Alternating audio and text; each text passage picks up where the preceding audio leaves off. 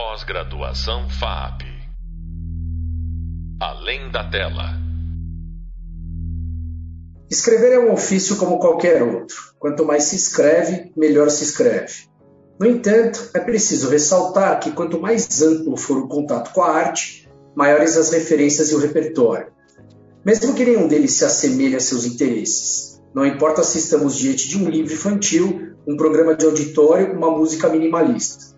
Em toda obra encontram-se possibilidades. Técnica, talento e referências caminham juntas neste universo. E hoje eu tenho o prazer de receber um dos mais versáteis e talentosos roteiristas brasileiros de todos os tempos. Seja muito bem-vindo, Braulio Mantovani. Obrigado, obrigado pelo convite. É, Braulio, é, vários, eu tinha mencionado para você do Telecurso 2000, tem a relação da TV Escola também. Vários dos nossos alunos né, que vão adentrar nesse curso são roteiristas amadores, tentando entrar no mercado profissional. E é muito difícil entrar de cara com longa-metragem, com uma série de televisão. E eles vão acabar trabalhando com é, roteiros de pedagogia e afins. Você que trabalha um pouco nessa área, eu queria que você falasse como isso ajudou você a desenvolver o seu repertório como roteirista e quão importante foi essa prática. Ah, eu acho que tem a ver com o que você disse. Quanto mais a gente escreve, maiores as chances de a, de a gente escrever bem, né? É, quando eu comecei, eu já sou. A, o mercado mudou muito. Quando eu comecei a me interessar por roteiro, foi ainda nos anos 80.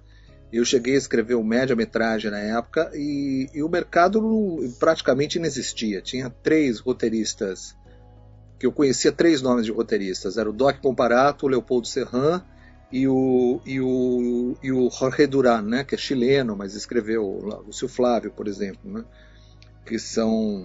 O, o, o, o Doc continua por aí, o, o, Duran também, né, o, o, o Leopoldo Serran já morreu. Foi o único que eu não conheci dos três quando uh, mas eu só comecei a ganhar digamos ganhar a vida pagar as contas com o roteiro fazendo um negócio que era bastante chato que eram os chamados vídeos empresariais vídeos institucionais vídeos de treinamento eu me lembro por exemplo que um trabalho um, um dos primeiros trabalhos que eu fiz era para explicar para os mecânicos da Volkswagen como funcionava e como consertar o carro de injeção eletrônica que estava chegando naquele momento a gente está nos 100 que que momento dos anos 80 aí, mas acho que deve ser por 87, 88, por aí. É, e o curioso é que assim, essa produtora, eu fiz muitos, muitos uh, vídeos empresariais para essa produtora em parceria com Patrícia Mello, que é uma escritora é, consagrada brasileira, né? Nós éramos parceiros de vídeo empresarial, eu e Patrícia. Então você vê que naquela época realmente as, as, as coisas eram muito limitadas. Quando eu fui quando eu acabei migrando para a educação à distância, para os programas educativos, isso já foi um bom tempo depois, é, foi com o Telecurso 2000, trabalhei para a TV Escola. É, eu, na verdade, achava aquilo um luxo, assim, porque é, era, um, era um trabalho com uma finalidade social muito importante. Assim, eu tenho um orgulho muito grande de ter escrito tantos roteiros. Eu trabalhei na TV Cultura também, escrevi Cocoricó, escrevi X-Tudo. Era um trabalho muito gratificante. E naquele momento ainda era um pouco, é, digamos, um pouco ingênuo achar que sobreviver de escrever longas metragens era um, uma coisa possível. Eu não achava que eu ia conseguir jamais. Eu tinha até meio que desistido é, quando o Fernando Meirelles, com quem eu trabalhei no Telecurso 2000, trabalhei numa série da TV Cultura chamada Oficinas Culturais da TV, comprou os direitos Cidade de Deus, me convidou para escrever, eu até perguntei para ele, mas Fernando, você tem certeza que, você, quer que eu escreva? Assim, eu, eu não escrevo, tudo bem, eu tinha estudado, feito um curso de pós-graduação de roteiro na Espanha, eu estudava muito roteiro, eu gosto, gosto, via muito filme, conversava muito com o Fernando sobre isso, mas é, é, me parecia assim, pô, o primeiro filme, quer dizer, ele já tinha feito Menino Maluquinho, né? Mas era uma coisa mais assim, não era um projeto dele. Eu falei, você tem certeza, cara, que você ia fazer? É, não. Eu li aquela sua peça, lá uma peça que eu tinha mandado para ele ler, que eu achei que talvez pudesse se eu render um filme independente, experimental. Ele, ele falou, ah, aquela sua peça ela tem uma pegada que eu acho que dá para o filme. Eu falei, então tá bom. É, quando eu li, eu comecei a ler o livro, quando eu cheguei na página 100, eu desisti. Falei, não, o Fernando tá louco. se possível transformar esse, esse romance num filme, eu fiquei assim. Eu lembro que eu estava um fim de semana numa, numa casa de umas pessoas assim fora de São Paulo, em Atibaia, e, e eu, eu fiquei ensaiando assim, como eu ia dizer para o Fernando, não vou fazer. Aí, aí eu, eu pensei assim, alguma pessoa, peraí, o que eu tenho a perder? O pior que pode acontecer é dar errado. E eu vou continuar fazendo meus programas educativos. E, e eu gostava muito mesmo, não ia ser nada ruim para mim, não. É, e aí acabou dando certo, e mudou minha vida. Mas isso eu dizia um pouco da, da, da, sua pergunta, mas é, o que eu digo é isso. Eu acho assim: tudo que você é, tem que fazer, especialmente se você tem que pagar as contas e você quer ganhar melhor, você tem que fazer bem feito. Então, qualquer roteiro que você tiver que escrever é, acaba sendo uma escola.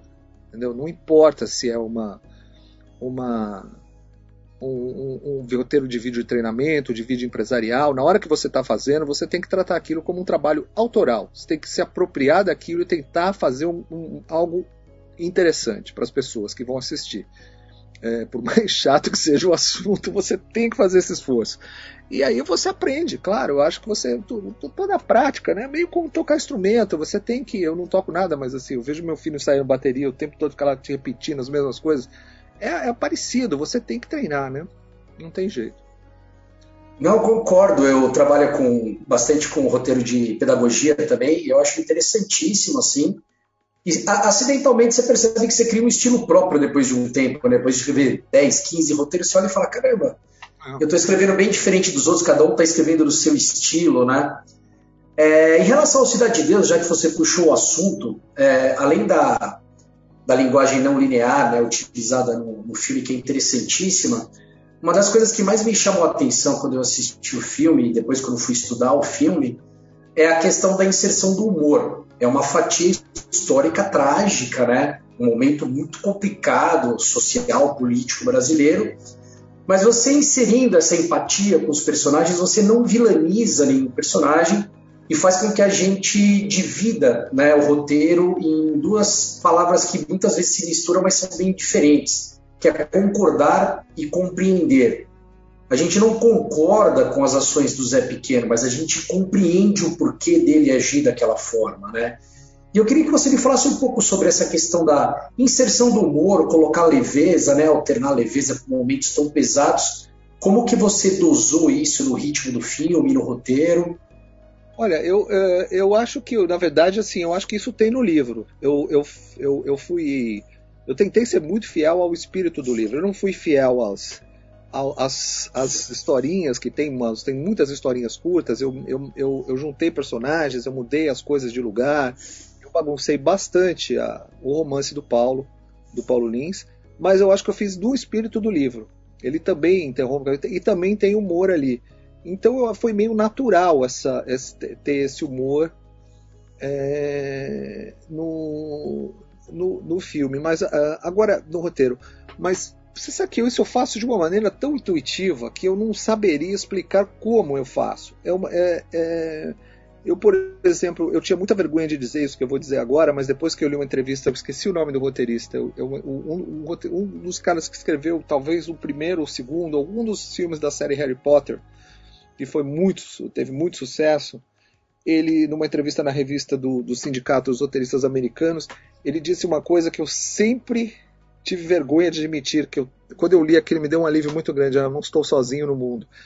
Ele diz assim: Eu não sei contar atos eu também não sei. Eu não sei fazer. Onde é que termina o primeiro ato? Começa... Eu não consigo pensar nisso quando estou escrevendo um roteiro. Simplesmente não entra na minha cabeça. É um negócio assim, uma limitação minha. É, ele falou assim, aí ele disse, ele continuou: eu escuto uma música e eu tento seguir a música. Aí eu falei, caramba, mas é exatamente como o meu cérebro funciona quando eu estou escrevendo roteiros. Eu meio que escuto uma música. Então é, é, é, sai muito natural, assim, entendeu? É, é, opa, agora precisa acontecer alguma coisa, precisa ter um solo de guitarra, agora que precisa ter uma camadinha, agora que precisa ter uma dissonância. E o alívio cômico vem assim, vem, vem com muita naturalidade, mas essa coisa do humor não tem, tem história que não dá, né? Tem história que eu eu tô até com um projeto, eu não posso falar nada sobre ele, mas é que é baseado num livro com uma história muito pesada e as, as possíveis né, financiadores, compradores do, do, do projeto estão dizendo que precisa um pouco de mais alívio na história. Assim. Eu confesso que eu não sei como fazer, porque a, a minha matéria-prima é muito pesada, entendeu? É, eu vou tentar, mas aí vai ser menos natural, entendeu? No, cidade, no caso Cidade de Deus, já era, já tinha lá no livro esses elementos e eu trouxe. Né? Agora, isso de compreender personagens é fundamental, né? Se você retratar os personagens como, como caricaturas, você, você tende a fazer um filme menos interessante. É claro que é difícil fazer com que todos os personagens sejam complexos. Mas o ideal é que você sempre se coloque no lugar do personagem. Né? Eu, eu, eu fiz muito teatro amador e universitário como ator. Eu acho que me ajuda muito. Eu sempre tento entrar um pouco na cabeça do personagem. Eu tento ser o personagem eu estou escrevendo. Então, se eu estou escrevendo o Zé Pequeno, eu, eu, eu tento ser mal, entendeu? Eu tento ver as coisas com os olhos dele, assim, não ter misericórdia e, e, e, justificar isso para mim mesmo, né? Por que, que eu posso fazer isso, essa coisa horrível que eu estou fazendo, entendeu? Eu tento fazer isso com todos os personagens para que eles sejam humanos, né? que eles tenham alguma humanidade. É, isso, isso, é muito importante. Mas assim, o sacar os momentos em que isso está acontecendo é realmente é, é, aí eu, eu, eu, conto muito também quando com, com as leituras de amigos, né, de parceiros, de colaboradores de trabalho. Sempre vão dizer, pô, aqui esse pedaço aqui do roteiro tá meio chato, aqui tá, pô, isso aqui tá demais. É, e aí eu, aí eu falo, ah, é mesmo, então tá, como é que eu posso melhorar? Entendeu? É, é um pouco por aí. É importante a colaboração. Muito, é um trabalho de cinema e de TV é muito coletivo, né? Você não, você quer ser absolutamente autor e controlar todo o processo, é melhor você escrever um romance. Né? Senão no, no, no cinema, no, na TV não rola, não rola essa autoria absoluta, não existe. Né? Você é um autor colaborador. Né? Eu costumo comparar com banda de rock. Só assistir lá o, o documentário dos Beatles lá, o, o Get Back, que está no, tá no streaming. Você vê como um dá palpite na letra do outro, assim, é, é aquilo lá, sabe? Muito parecido. Não, é verdade. É, eu ouvi uma entrevista do Paul Thomas Anderson, que é um autor, né, que eu considero um dos grandes diretores da atualidade. Toda vez que ele termina um roteiro, ele passa na mão de vários amigos, e pergunta e conversa, enfim. Acho que essa entrevista que você mencionou do Harry Potter, não sei se foi a mesma entrevista que eu vi, foi do Alfonso Cuarón que falou isso. Não, não, não foi. foi ele? Em inglês. É, não, porque o Alfonso Cuarón ele fala isso numa entrevista quando ele escreveu Roma, que ele também não sabe muito bem onde começa e onde termina um ato, que é muito intuitivo também isso. É, uma, uma, curiosidade aqui, é, você escreveu né, o, o ônibus 174, né, o documentário. Documentário, e... documentário eu nem conheci o Padilha ainda. É, eu escrevi só a versão Última parada? Nossa, então tem uma informação equivocada no, no, no site. Tem muitas. Vira e mexe me cumprimentam pelo meu trabalho no documentário. Ah, eu ia perguntar como foi que você estava no documentário e no longo, então essa pergunta cai já. Nem conheci o Zé, eu vi o, eu vi o documentário do É Tudo Verdade no festival, chapei com o documentário, achei uma das coisas mais maravilhosas do mundo, não tinha a menor ideia quem era Zé Padilha. E aí o Bruno Barreto me convidou para fazer a adaptação. O Padilha seria um dos produtores do filme. Foi assim que eu conheci ele. Ele me deu toda a pesquisa do, do documentário e a gente rapidamente ficou amigo assim. Rolou um bromance muito rápido entre eu e o Zé. E, e aí a gente acabou desenvolvendo essa parceria também criativa em outros momentos, né? Mas não, eu não, eu não, eu não mereço esse cumprimento do. Quem me dera. Eu não sei nem como trabalhar no roteiro de um documentário, para ser honesto. Minha primeira experiência com cinema foi um documentário sobre a Tropicália, nos anos 80, muito, de uma maneira muito amadora, um filme tese, um documentário da ECA. Eu ajudei a, a fazer um roteiro, digamos, um roteiro de montagem, mas é, é, termina aí o meu minha relação com o documentário. Eu não, eu realmente não sei nem fazer documentário. Quando me convida para fazer, eu falo desculpa, gente, eu posso ser o um colaborador de alguma maneira, mas eu não tenho a menor ideia como é que tá, faz o roteiro do documentário. Nossa, bom, bom, bom, vamos manter. Eu ia pedir para tirar a pergunta, mantenha para as pessoas saberem. Então, porque tem vários lugares que está anunciado que você é o roteirista do, do documentário, né? Chega uma hora que você começa a ganhar crédito por coisas que você não fez. Mas bom, é, falando então de José Padilha, né, é, uma, uma, coisa curiosa que veio à mídia e eu vi algumas entrevistas, eu queria saber. Parte do filme Tropa de Elite estava filmado, eles estavam com problemas na montagem, pelo que entendi, e você assumiu um pós-roteiro, foi isso mesmo que aconteceu para remontar Então, tentando contar rapidamente, então, como, como eu fiquei amigo do Zé, ele me passou o roteiro do Tropa de Elite para ele. Ele já tinha feito quatro ou cinco versões, ele já tinha trabalhado muito no roteiro do Tropa de Elite. E pediu a minha opinião. Aí depois eu dei, e aí depois eu fiz alguns comentários. É, aí ele pediu para eu escrever com ele. E eu não podia, eu estava ocupado. Falei, Zé, eu não posso. É, aí ele, ele, ele, me, ele me contratou como um script doctor, eu, né, consultor de roteiro. Aí chegou uma hora que eu falei, acho que você devia chamar um roteirista para trabalhar nos diálogos. Aí ele falou, não conseguiu chamar ninguém e queria fazer comigo. Aí, aí a gente, aí eu acabei entrando. O filme foi filmado e montado inteiro, de acordo com o roteiro. Tá? Não foi uma parte do filme, não. E o problema não teve problema na montagem também. O que aconteceu é que foi a mesma coisa que a gente faz com o roteiro, de mostrar para amigos e, e, e, colegas de profissão, faz com o filme montado também. E aí o que aconteceu é que era unânime o comentário era unânime, assim. O filme só começava aos 50 minutos. Até os 50 minutos o filme era chato e depois dos 50 minutos o filme pegava fogo. O que, que acontecia no minuto 50? Entrava na história o Capitão Nascimento. Wagner Moura. Eu vivia cortando cena do Capitão Nascimento. Essa cena é muito chata. Esse cara é um chato. Eu detestava. Aí, não, os caras fazem assim no Bop, tem que pôr. Eu falei, ah, você vai cortar na montagem, assim, não, vai, é, enfim. Aí, só que o Wagner fez um negócio impressionante, assim. Eu fiquei assim, cacete. Transformou um personagem que realmente é muito significante no meu ponto de vista, na minha opinião, num personagem incrível. E que é um personagem plano, né? Ele não tem arco. E aí, a gente decidiu, assim, até eu estava começando a, a, namorar a Carolina Couto, que é hoje a minha, a minha, a minha mulher, a gente está junto aos, aos 15 anos. É, e ela falou assim: Eu achei, eu acho que vocês tinham contar a história do Capitão Nascimento. Esses dois aspiras aí, eu não me interesso minimamente por eles. Aí eu falei: Ó, oh, Zé, a, a, a, Carol sugeriu isso. Eu acho que ela, porque quando ela me disse isso, eu falei: Cara, você ainda é muito jovem, você não dá para fazer, tá filmado, não tem dinheiro para refilmar nada, não tem como fazer isso. Falei, ah, vocês tinham que tentar. Eu falei, ó, oh, Zé, a, Carol fez essa sugestão. Falou, ah, mas eu te falei que eu queria também fazer a narração do, do Capitão Nascimento, e dos dois ele queria a narração do Nascimento e do Matias. Eu falei, não, mas a, a ideia seria fazer mesmo o nascimento, contar a história, mas eu, eu não sei como. Se você quiser tentar, a gente tenta. Como nós somos. A, e, e, antes disso, o Zé ficava na minha casa. Eu, tinha, eu, eu morava muito perto de onde estava um filme sendo montado pelo Daniel Rezende, é, da, quase que dava para ir a pé. E eu falei, Zé, não vai gastar dinheiro com hotel, cara. Fica aqui em casa. Tinha um quarto lá para ele. Toda, toda segunda-feira ele chegava com um presente pro meu filho, que tinha dois anos. Aí o Zé ficou morando no, no apartamento. É, então eu sabia, acompanhava a montagem porque ele estava lá, entendeu? Ele falava o tempo todo. E, e, e aí, aí eu voltei para a montagem, eu, ele e o Dani, para tentar transformar a, a, o filme na história não do Matias, porque era o Matias que narrava, era, e a história do filme é do Matias. Se você analisar o filme friamente, o Matias é o protagonista.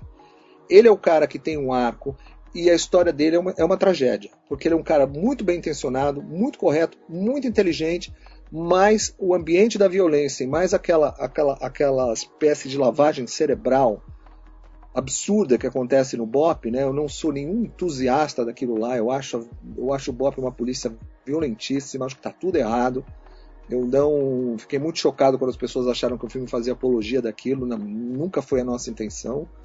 É, tanto que o Matias dizia aquilo era uma seita, criticava, a narração do Matias criticava muito o Bop. Quando o Capitão Nascimento virou narrador, não dava para ele criticar o Bop, ele tinha que falar bem daquilo, né? mas é o personagem, não, não, somos nós, é o personagem falando, né? não é? é e, e, e, e, aí deu um trabalho do cão, seria um pouco longo explicar como é que a gente chegou naquilo, mas a gente, eu acho que até hoje eu digo, a gente fez um grande truque narrativo ali para fazer funcionar. Eu acho até beira a picaretagem o que a gente fez, mas a gente fez tão bem que funcionou direitinho.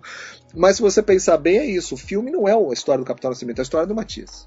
O segundo não. O segundo aí é vamos fazer o, vamos consertar o problema. A gente tinha que ter feito melhor o primeiro. Vamos, vamos corrigir no segundo. O protagonista é o Capitão Nascimento, então esse cara tem que se transformar. Né? E aí a gente fez. Que ficou melhor ainda, na minha opinião. Eu acho o roteiro do 2 melhor que o do 1. É exatamente quando eu falo sobre Tropa de Elite, a comparação dos dois filmes em aula, muita do que eu falo é Tropa de Elite 1 é o único filme que eu conheço que o protagonista tem menos tempo de tela. porque o protagonista é o cara que atravessa a jornada e normalmente o antagonista é o personagem plano, que não abandona os seus princípios do começo ao fim, né? Que é o caso. Você... Exatamente. E a tragédia vem justamente no momento onde o cara vira parte do Bop e perde parte da identidade dele, né? Então. Na, na, cena final, que eu acho muito forte, né? Que ele dá um tiro na cara da gente, na cara do público. Né? Ah, exato, e essa história de. É, exatamente, né? Ele, ele age de uma maneira. Essa história de vai ter caixão fechado, né? O tiro na cara é uma coisa muito pesada, assim. É uma pergunta sobre colaboração. Você trabalhou, pelo menos, vamos dizer se é verdade, agora sei onde eu peguei. Você trabalhou no ano em que meus pais saíram de férias, em parte do roteiro, certo? E numa série chamada Supermax, que foi para a Rede Globo uns seis anos atrás, talvez. Ah, são, são situações diferentes. O ano que meus pais saíram de férias já tinha o roteiro escrito pelo Cláudio Galperin. Aí o, o Cal me convidou. É, eu cheguei a escrever duas versões de roteiro bem diferentes, mas eu não terminei o roteiro. O Cal não, não, não, não comprou as minhas, as minhas alterações e, e, e, continuou o roteiro com, não lembro mais com quem, mas que eu achei que ficou no fundo muito parecido com o roteiro original, que era do Claudinho. Né? Então eu, foi um, um, filme no qual eu trabalhei muito, mas honestamente eu acho que eu, é mais um caso em que é um crédito imerecido. Eu pedi para não assinar, inclusive. Falei, olha, eu acho, não acho correto. Eu acho que é o, esse, é o roteiro do Claudinho. Nos, nos Estados Unidos o sindicato não deixaria eu botar meu nome nesse roteiro. É, mas aí todo mundo insistiu, eu falei, tá bom, mas o nome do Claudinho vem primeiro. É... Então, assim, eu trabalhei muito nesse filme, mas tem pouquíssima coisa minha ali. Eu mal reconheço, assim, eu não sei nem te dizer o que, que sobrou ali. A linha de passe, o linha de passe foi muito parecido. Com, eu reescrevi o roteiro da Dani, do Jorge, da Daniela Thomas e do Jorge Moura duas vezes, fiz dois, duas, duas versões bem diferentes, mas eles acabaram voltando para o roteiro original deles. E, e mudaram muito na montagem também. Mudaram muito na montagem. Eu acho que eu estava certo nesse caso. Às vezes, mas é, é, o, o Supermax, eu era funcionário da Globo, eu fui intimado a colaborar. Né? O, o, me alguém me ligou lá da produção e falou: Ah, o, o Alvarenga, o, o Marçal e o Bonassi querem te, querem te convidar para entrar, ajudar a escrever essa série que eles criaram. Falei, puxa, eu gosto muito do. O, Alvarenga não conhecia, mas o, o Marçal eu gosto muito dele e o Bonassi eu conheço dos tempos de faculdade. Eu não fiz, eu fiz letra, língua e literatura, não fiz cinema, ele fez cinema na ECA, mas a gente tinha um amigo em comum. Então eu conheço o Bonassi desde o início dos anos 80. Foi, gosto muito do Bonassi, adoro eles, mas é, eu estou fazendo outras coisas aqui, da, projetos meus. Aí o cara falou assim: Acho que você não entendeu bem, não é exatamente um convite. aí, aí eu entrei para como colaborador. Né? Aí é legal. Ah legal, era uma sala de roteiros enorme com eles e foi legal. Aí eu conheci desse processo o Denison Ramalho, que eu, de quem eu fiquei amigo, assim, gosto muito dele. Foi muito bom, escrevi junto com ele um episódio, muito legal. Foi legal, foi bacana. O Marçal, você está falando do Marçal aqui no Deduzo, né? Claro. Okay. E foi a única mesa de roteirista grande que você participou? Assim, como que foi o, a dinâmica? Entrei na Globo, a gente tinha uma mesa relativa, não tão grande, mas era grande, é a Teia, né? Que foi o projeto com, que eu apresentei na Globo, eles acabaram me contratando. Éramos eu e a Carolina Couto, minha mulher, e ela, eram os, os, os, criadores, na verdade, ela que teve, que trouxe aquela história, ela que tinha acesso ao policial da Polícia Civil que, que contou aquela história. É, aí tinha o Lucas Paraíso, que a gente chamou, que já era da Globo, o André Cirângelo, Aí tinham dois assistentes de pesquisa que acabaram virando roteiristas também, participavam do, do, da sala de roteiristas, que é a Stephanie Degrez e o Fernando Garrido, que virou meu parceiro na, na, na só trabalhava com ele quando eu estava na Globo, e até hoje a gente escreve junto. Braulio, é bom, infelizmente chegamos ao fim. Cara, eu tinha tanta pergunta para fazer aqui, tem uma bíblia de pergunta para você, inclusive sobre estrutura do Cidade de Deus, que eu analiso, Tite. Eu, eu sou meio Acho que como qualquer professor meio roteirista é meio chatinho, né? Eu mesmo, sem ser professor, eu gosto de fazer isso também. Adoro analisar a estrutura. Mas eu queria, cara, imensamente te agradecer aí pela presença. Muito, muito obrigado. Foi muito enriquecedor. E, cara, espero que no futuro aí surjam novas oportunidades aí da gente conversar. Muito obrigado, viu? Obrigado a você. Tchau para todo mundo. Valeu. Pós-graduação FAP. Além da tela.